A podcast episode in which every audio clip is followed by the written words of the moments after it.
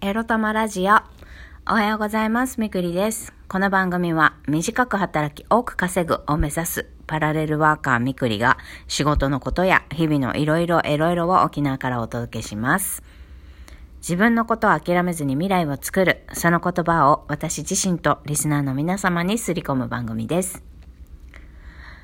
8時半なのに寝起き、ちょっと遅めに起きました。みくりです。皆様もうそろそろね、出社通勤中だと思います。8時半なのでね、今日もお仕事頑張っていきましょうね。私は今日夕方から仕事なんですが、夕方までにね、いろいろまた派遣の仕事に応募するために、こうなんか登録フォーマットを入力したり、オンライン面談をしたり、あとは授業の準備でね、英語の勉強しなきゃいけません。英語の教材も作らなきゃいけません。ということで、仕事の時間じゃないけどやることいっぱいあるって感じですね。皆様も今日から、先週のね、金曜日は多分仕事しなかっただろうし、溜めた仕事がたんまりありますね。もう、私もあなたも気合い入れて仕事さばいていかなきゃいけませんね。はい。もうオープニングトーク長くやってないです。今日のテーマ行きましょうか。はい、今日のテーマは、あなたを幸せにするのは健康な生活だけについてお話ししたいと思います。噛んだ上に言いたいかったはずのタイトル言えてない。ですね、今日のタイトルもう一回言い直していいですか？今日のタイトルはですね、あなたを幸せにするのは健康的な生活だけです。もうひどいなひどいな。いくら寝起きだからといってタイトルまで言い直すとはひどいです。そうなんですよ。結論そうなんじゃないかと思っているんです。私、幸せになるにはね、健康的な生活、まずこれがね土台にないとハッピーになれないんじゃないかって。機嫌ハッピーにするってね、大きな意味のハッピーじゃなくて、機嫌を良くするってことです。自分が、機嫌がいい状態を保つには、やっぱり詰まるところ、健康的な生活をしてる、していないかって、大きいんじゃないかなという気がしたんです。まあ、それ以外にもね、自分が、幸せを感じられる、幸せだなって思える生き方、人生っていうのは人間関係とか、仕事とかそういう大きいのも他にももちろんありますが、土台としてね、自力で自分をハッピーにするにはどうしたらいいんだろうって考えた時に、もうありきたりのようで分かっちゃいるけどできないこと、健康的な生活を送るなんじゃないかなって思ったんです。まあ、趣味があることももちろんいいですけれどね、健康的な生活を送ることで、まあそれをね淡々とやれることだったり、楽しめればね、特にお料理することとか楽しめればまたさらにいいんじゃないかなと思いますね。と言いますのも、今日ですね、なんか誰でも言えるようで、それをやるのが一番難しいんだよっていうことたくさん言われそうな気がします。分かっちゃいるよ。分かっちゃいるけれども、でもシンプルにね、今日朝目が覚めた時に、めっちゃ顔むくんでたんです、私。まるで、きっとね、奥二重だったり、ちょっと、人目に見える奥舞台で、非常にそれがコンプレックスだったんだろうな、伊藤みどりはっていうぐらいの、今の伊藤みどりの超不自然な二重まぶたみたいな感じぐらいに、私の、お目目の二重がね、非常に整形したみたいな不自然なぶっとい二重まぶたになっちゃってたんですよ、顔がむくんで。で、やだなーって。まずそれで気分、テンション下がるじゃないですか。で、まあ、わかるんですよ、原因は。昨日ね、夕飯食べたくせに、その後また8時ぐらいから、超でっかい、200円ぐらいのカルビーポテトチップス九州醤油味をね、めちゃくちゃでかいやつ。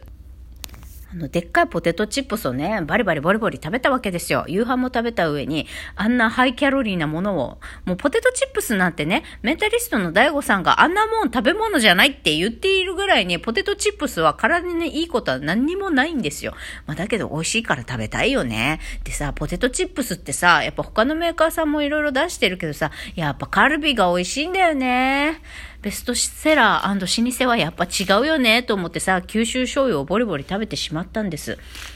まあ私はカルビーのポテトチップスは断然薄塩派です。コンソメパンチでもなく断然薄塩派なんですが、珍しく九州醤油を食べたんですね。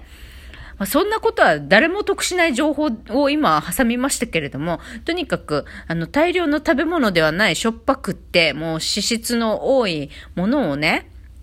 糖質も多いかでんぷんだもんね、まあ、食べたわけですよ。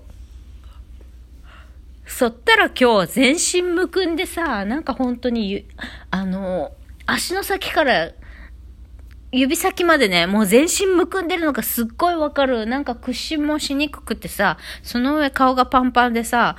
整形失敗した人みたいなまぶたになっちゃっててさ、もうすごいね、テンション下がってんの。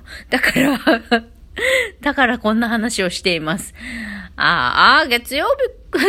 日さ、楽しい話できんのかね、私、ほんと。皆さんをね、元気にするような話を本当は月曜日はした方がいいはずなのに、とね、再三ラジオでも言ってきているのになかなか、明るい話ができないな。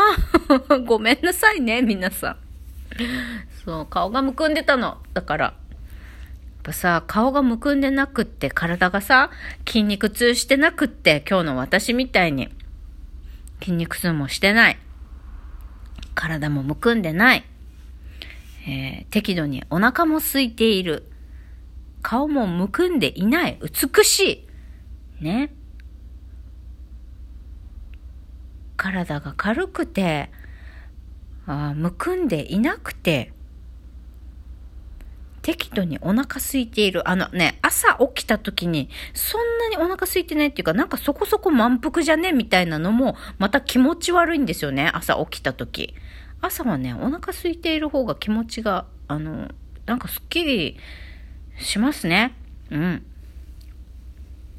だから今日のね、この気分の悪さ、もうそれだけでね、なんか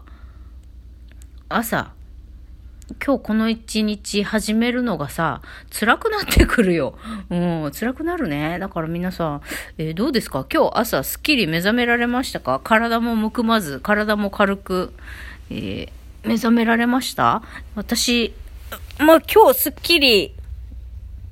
目覚められてないのは、まず昨日、その暴食をしたために体がむくんでるでしょ。あと、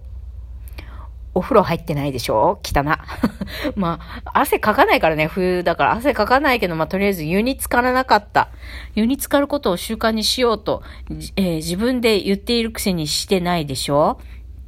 で、もちろん湯に浸からないと私夜ストレッチもしなくなっちゃうから、ストレッチもしないでしょ？そりゃ体重くなるよね。体の中から外から。っていうので、結論を言うと、そんなにハッピーじゃない朝を迎えてしまいましたということなんです。でも断食してた時のことを思い返しますとですね、やっぱ体が、朝起きた時に体が軽い、絶好調を感じるっていうのはね、非常に朝この一日をスタートするためにね、なんか大事なポイントなんだなーって、絶好調じゃない感じで目覚めちゃっただけにそう感じましたね。皆さん、朝こう気持ちよく起きるために意識してることって何でしょう？もしくはね、私が湯に浸かるとかストレッチするとか、そうやってそれをやろうと努力しているように、朝気持ちよく迎えるために努力していることっていうのは何でしょうかね。なんか最近めっちゃ自堕落。私また自堕落スパイラルに入ってきてしまっております。もう、2022年も2月にね、途中入って、突入してしまったというのに、ね。もう2022年の最初のね月1月をだらだら過ごしてしまったがゆえに2月もそんな流れになってしまいそうだから、それをねちょっと断ち切らないといけないかなと思っております。皆さんが最近、今年22年でも良いです。断ち切りたいぞって思っていることなんでしょう。そうだな、私やっぱこのダラダラするのを断ち切りたいな。時間を大切に使えるようになりたいですね。そう抽象的なことを言うとなんか守れそうにないから、もっと言うと自分でちゃんと組んだスケジュールをちゃんとこなせるようになるってことですかね。あとはこなせるスケジュールを組めるようになるっていうことですね。私完璧主義者だから変なとこでいろいろスケジュール組んじゃうんですよね。あれできるようになりたい、これできるようになりたいっつってメモ帳とかに1週間のスケジュールあれこれ組むけど、結局1時間で終わるものが1時間じゃ終わらなかったりとかで、結局組んだスケジュールをこなせず罪悪感に苛まれることもあるので、無理のないスケジュールをしっかりこなしていくっていうことをねできるようになりたいですね。あとお風呂、仕事が終わって夜ダラダラしてしまうっていう自分を断ち切りたいさっさとお風呂に入ってストレッチ入ってっていうことができるようになりたいですね。はい、そんなわけで今日はもう朝からね調子が悪いんだぞ顔がむくみまくって気分が優れませんという放送でございました。皆様もねそうならないように1ミリずつでもいいので朝すっきり迎えられるような自分のルーティンを見つけて挑戦してください。共にねすっきり起きれる私たちになりましょうぞということで、今日これからお散歩行ってきたいと思います。それではまた行ってらっしゃい。